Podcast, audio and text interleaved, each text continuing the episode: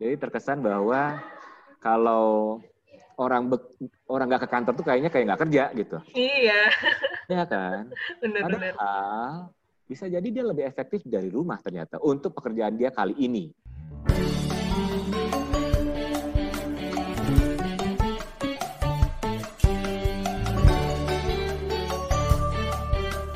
Welcome back to podcast di Daya. Iya, yeah, kali ini hostnya beda ya, perempuan nih. Kalau kemarin tiga laki-laki ganteng, sekarang dua perempuan apa nih, Ren?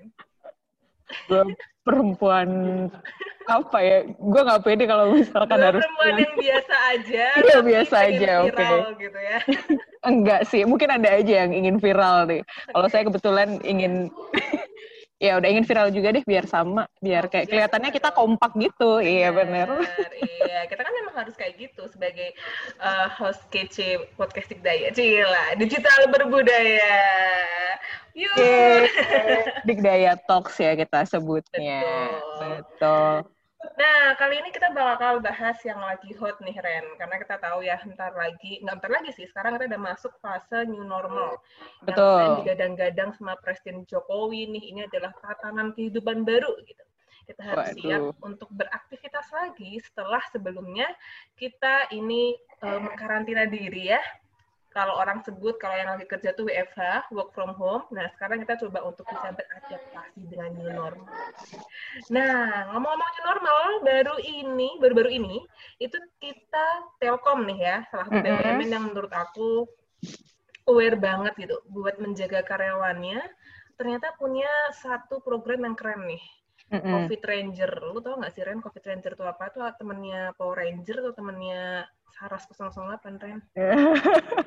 iya sih sebenarnya gue juga ini sih penasaran kenapa akhirnya diputuskan namanya tuh Ranger gitu kan. Hmm, apa iya. apa apa histori di balik itu gitu. Apakah Jadi karena filosofinya kuat nih ya? Iya betul. Apakah karena agar menjadi pahlawan gitu kan hmm. untuk menuju the new normal ini gitu atau hmm. seperti apa gitu. Cukup penasaran memang. Penasaran ya. Jadi new normal dan COVID Ranger ini kita pengen bahas lebih dalam lagi nih sama seseorang yang pastinya sangat in charge di program new normalnya Telkom dengan COVID Ranger itu. Ayo berubah. Langsung aja kita panggil the one and only ya. Ini AVP yang paling fashionable di Instagramnya selalu. Uh, Waduh, aku nggak, aku aku belum follow Instagramnya gitu. sih. Harus di follow. Oh gitu ya. Iya, uh, uh, uh, uh, Oke, okay. siapa nih? Siapa nih? Ya, saya harus memanggil dia dengan sebutan Kakak Yudi Aryadi. Selamat datang Pak Yudi. Terima kasih, saya Yudi Aryadi. Waduh, suaranya ini ya Pak langsung sangat-sangat renyah gitu ya Pak ya? Iya, kalau cowok tuh ini tipik nggak tau kalau cewek namanya alto, kalau cowok tuh kalau kalau ngebas, oh ngebas ngebas suaranya ngebas banget gitu. Kalau di kuping tuh kalau kayak gini tuh di podcast tuh, aduh adem gitu kayaknya. Oh, iya. Hati-hati ya Ren. Pak Yudi sudah ada yang punya Ren. Oh, nggak gitu. Arahnya kan nggak gitu, Ibu Cana. Tolong lanjut dulu kita. Oke. Nah, Pak Yudi, mumpung banget nih Pak, karena topiknya lagi hangat, seluruh Telkom Group lagi fokus pengen uh, safe gitu ya, safe dan pengen tetap kerja produktif di era new normal. Tapi kita penasaran sih Pak, dari sudut pandang Pak Yudi sendiri nih, sebagai orang yang emang in charge untuk menggalakkan protokol kesehatan ya, sebagai AVP Culture, new normal sendiri itu apa sih Pak sebenarnya? Oke, okay, siap. New normal. Apa ya new normal itu? Kembali normal? Enggak juga. Um, Oke, saya coba pakai bahasa yang gampang ya, bahwa kita kembali beraktivitas, tentunya sesuai dengan kebutuhan, uh, tapi aktivitas yang kita lakukan itu harus kita lakukan dengan berbagai aturan supaya kita tetap dalam kondisi aman, sehat, dan selamat. Karena ini konteksnya kan kita sedang dalam pandemi COVID-19. Hmm. Nah, kalau tapi berke, kembali berkegiatan normal itu bukan berarti semuanya sama banget dengan yang dulu gitu kan? Plus protokol. Bisa jadi juga uh, kita harus memilih mana yang perlu, mana yang masih bisa kita hindarkan. Karena kondisinya uh, ya masih pandemik gitu. Tapi intinya apa pun yang kita kerjakan uh, di era new normal ini harus ada yang kita sebut protokol mm -hmm. yang menjadi panduan kita dalam beraktivitas. Itu yang harus kita pegang. Gitu kali ya sederhananya. Oke, sederhananya gitu ya Pak ya. Berarti ada yang harus kita tambah karena harus terjaga kesehatan, tapi ada juga yang perlu kita sesuaikan gitu ya Pak. Nah, kira-kira kalau new normal sendiri di Telkom itu seperti apa Pak? Karena ini kan new normalnya untuk karyawan-karyawan yang notabene nggak cuman ada di Jakarta ya Pak ya. Telkom kan yeah. tersebar dari Sabang sampai Merauke, dari yang daerahnya provinsi sampai harus ke daerah. Tentu perlakuan new normal ini menjadi sangat unik ya Pak ya. Itu seperti apa Pak new normal di Telkom sendiri? Baik, kalau kita lihat daerah Indonesia yang luas ini tidak semuanya pandemik gitu ya. Tidak semuanya PSBB. Tidak semuanya merah, ada yang hijau gitu kan, ada yang bebas. Syukurlah gitu ya. Dan tentunya dengan kondisi tersebut eh, perlakuannya juga akan berbeda. Tapi kewaspadaannya relatif sama gitu kan. Jangan gara-gara di, di daerah saya tidak pandemik lalu saya bersantai-santai. Kita nggak bisa bilang begitu karena ini bisa saja sampai ke uh, lokasi kita. New normal di Telkom seperti apa? New normal di Telkom adalah kalau ke, sebelumnya kita diarahkan untuk uh, bekerja di rumah, Eh, saat ini arahannya adalah yuk kita lakukan fleksi working arrangement FWA. Oke, okay. apa itu Pak? Ini di nota dinas dari CHC yang terbaru ya. Hmm. Kita dipersilahkan memilih bagaimana pola kerja kita yang paling optimal.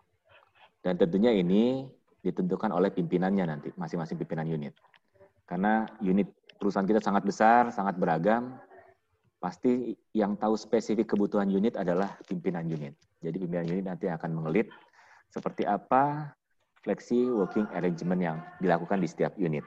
Artinya begini, uh, kalau dulu normalnya kita adalah bekerja di kantor semuanya. Bisa dibilang begitu ya. Uh, baik tenaga marketing juga ke kantor dulu baru kita jalan. Tenaga teknisi juga ke kantor dulu baru jalan. Yang di apa kantor corporate, yang di kantor retail, kantor tirek atau kantor divisi dan di anak perusahaan pasti datang ke kantor dulu gitu kan. Walaupun kemudian meeting keluar ke kantor dulu biasanya. Nah, yang sekarang yang sedang dirancang adalah bahwa kita harus mulai terbiasa bekerja secara fleksibel. Hmm. Artinya kalau memang tidak harus di kantor, kenapa harus di kantor? Oke. Okay. Gitu. Balik lagi ya, ini tentunya hmm. nanti pimpinan unit yang bisa memilih menentukan mana yang paling efektif buat keperluan unitnya. Hmm. Uh, kalau kalau dulu semua harus ke kantor, gitu ya? Iya, Semua betul, harus ke kantor. Mungkin ke kantor ada yang itu, sih, Pak. Hah? Ada yang enggak. Amubah misalkan. Yes, yes. Uh, itu, itu sebagian kecil, itu. sebagian yeah. kecil waktu gitu itu ya. kan. Iya. Yeah. Mulai. Tapi let's say kayak saya misalnya hari ini saya uh, saya kan di kantor korporat. Misalnya hari suatu hari saya bisa betul-betul hanya bekerja hanya itu maksud saya adalah uh, yang bisa bekerja sendiri. Saya sedang menyusun konsep gitu. Mm. Artinya sebetulnya saya bisa nggak ke kantor gitu. Mm-hmm. Tapi kan secara aturan perusahaan bilang semua karyawan harus ke kantor. Iya betul. Ya gitu kan. Dulu gitu ya pak ya. Dulu begitu. Nah mm-hmm. sekarang sedang dirancang bahwa kita akan bekerja sesuai dengan yang uh, flexi working arrangement yang paling efektif untuk bekerja masing-masing. Mm-hmm. Um, kebijakan detailnya sedang dirancang. Kebijakan detailnya sedang dirancang dan sedang diuji cobakan saat ini. Tapi yang jelas arahnya adalah eh, perusahaan akan menerapkan yang disebut FWA tadi Hmm. Artinya masing-masing unit pola kerjanya itu bisa memilih apa yang paling pas dengan apa dengan karakteristik kerjanya masing-masing. Gitu kali ya. Ini saya takut salah nih, takut salahnya gini ya, gampangnya ya. Ini jadi agak serius nih. Karena ini kebijakan yang besar. Iya, iya Pak, iya, makanya jadi serius yes. banget. Kita jadi serius banget nih dengerin ya. Jadi serius. Ini kebijakan jadi besar. kayak dua SKS gitu. Saya hati-hati sekali ngomongnya takut salah. Karena okay, ini Pak, okay, Pak. sedang diuji cobakan. Hmm. Istilah FA ini sedang diuji cobakan. Um, uh, tapi arahnya ke situ. Bahwa kita setelah kita mengalami pandemik ini, kita akan kembali lagi, tapi tidak dengan cara yang sama. Hmm. Tidak dengan cara yang sama. Sudah okay, pasti okay. nomor satu protokol tadi gitu kan. Iya, iya, iya. Nomor satu pasti protokol. Bahwa kita ke mana-mana semakin sering cuci tangan, mm-hmm. semakin physical distancing, semakin uh, pakai masker dan seterusnya, menghindari jabat tangan atau berpelukan segala macam gitu ya. Uh, tapi di luar itu kemudian uh, kondisi ini membuat kita mulai terlatih dan berani, gitu kan, terlatih dan berani menerapkan flexi working arrangement. Iya benar. Karena, Karena sebenarnya dari, udah dari dulu ya, kan ya? begitu gitu. Iya, iya. Dari dulu sudah diinisiasi entah tahun berapa tuh Telkom punya yang video conference gitu kan. Iya, iya, Ada iya. ruangannya di apa di Japati. Tapi kan kemudian yang namanya uh, konferensi jarak jauh kok rasanya kurang ya gitu kan. Hmm. Tapi sekarang kan dipaksa bahwa itu ternyata bisa. Um, ya kemudian dicobakan di Amuba gitu kan. Orang bisa bekerja dari rumah. Yang dilihat adalah outputnya. Nah, tapi selama ini kayak tidak dipaksakan, tidak ada yang memaksakan kita sehingga kita ragu-ragu melaksanakannya. Kalau saya ngelihatnya begitu ya. Iya betul betul. Ini timingnya ya pak ya. Ini timingnya. Jadi terkesan bahwa kalau orang be, orang nggak ke kantor tuh kayaknya kayak nggak kerja gitu. Iya. Ya kan. Benar, Padahal bisa jadi dia lebih efektif dari rumah ternyata untuk pekerjaan dia kali ini atau iya. atau um, tipe pekerjaannya memang lebih lebih tepat dari rumah, lebih efektif dari rumah. Betul. Dia terhindar dari perjalanan dua jam pulang pergi, tiga jam malah pulang pergi, gitu kan? Mm -hmm. uh, dan segala macam. Itu salah satunya ya. salah satunya yang betah betah banget WFH adalah uh, Kak Cana dan dia sudah membuktikan bahwa produktivitas pekerjaannya jauh lebih meningkat ketika WFH. Betul oh, gitu iya, ya, betul banget, Pak. Iya. Karena kalau di kantor diajak makan ke kantin dulu, Pak, sarapan yes. jam 12 siang juga diajak makan siang di luar, ya kan, Pak? Ajak gosip dulu, ya itu. Banyak distraksinya gitu. Iya, uh, bener. Yes, Oke. Okay. Yes, yes. Emang begitu. Oke, Mbak. Tadi sudah disampaikan tentang sistem yang memang sekarang uh, mulai diterapkan di Telkom dan sebagainya. Dan uh, beberapa kali saya dengar juga uh, bahwa dari BUMN-BUMN lain pun, dari kantor lain pun itu uh, punya pandangan bahwa Telkom ini udah yang paling siap nih in the new normal era ini gitu. Kalau menurut Bapak sendiri kesiapan kita nih kayak gimana Pak? Selain tadi sudah dijawab tentang sistem ya, FWA yang sekarang kita sudah terapkan kayak gitu. Uh, dengan tentunya banyak iterasi. Gimana dengan tools-toolsnya sendiri Pak? Baik, um, toolsnya. Ya, kita bergerak paralel ketika kita siapkan kebijakannya, tentunya kita siapkan toolsnya. Toolsnya itu bukan cuma sekedar alat bantu apa namanya alat bantu kerja uh, ya kita Vicon begini uh, absensi kolaborasinya pakai media apa gitu kan terus bagaimana apa namanya perangkat-perangkat uh, lainnya. Tapi juga termasuk mekanisme pengukuran kinerjanya. Itu juga kita kita siapkan. Jadi selain dengan infrastrukturnya juga apa itu namanya uh, prosedurnya gitu ya itu kita siapkan juga. Karena akan akan berbeda tadi kalau kita di kantor kan kita kelihatan lagi kerja walaupun hasilnya mungkin nggak jadi-jadi juga gitu kan tapi kalau di rumah nggak kelihatan kerjanya tapi yang betul. penting adalah kelihatan hasilnya gitu. betul iya. betul betul betul kalau kata Pak Miko itu hasil nggak pernah menyelengkuhi dari proses ya nggak sih Ren hmm, iya iya ya. Hmm, betul betul, ya. betul.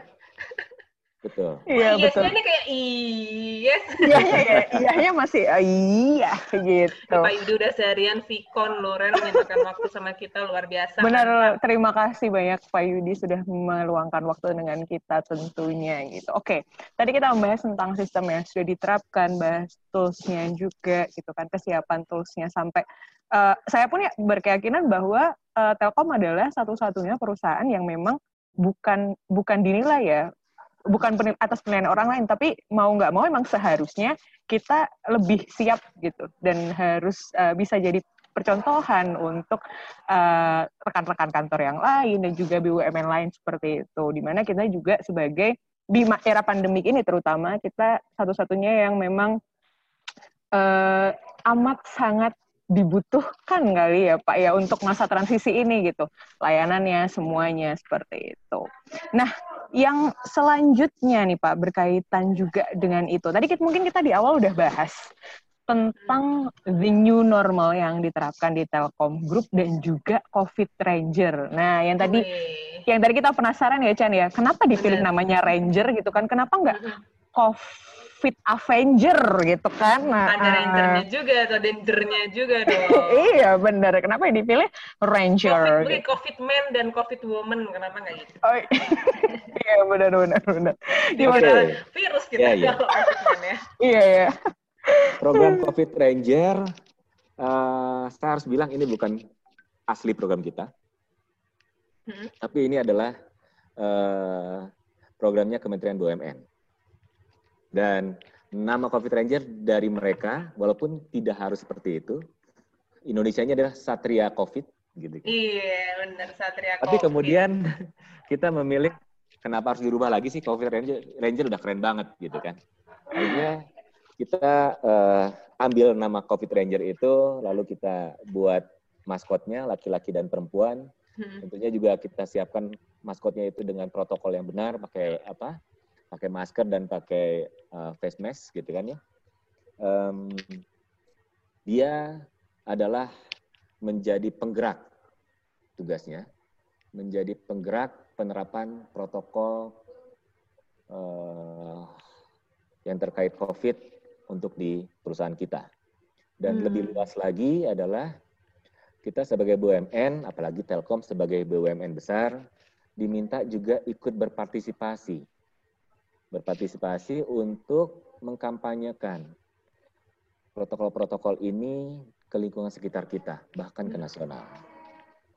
Nah, jadi eh, program COVID Ranger ini utamanya tentunya ke internal kita, karena Telkom Group harus memastikan karyawannya sehat, selamat, aman, gitu ya, di tengah eh, pandemi COVID ini.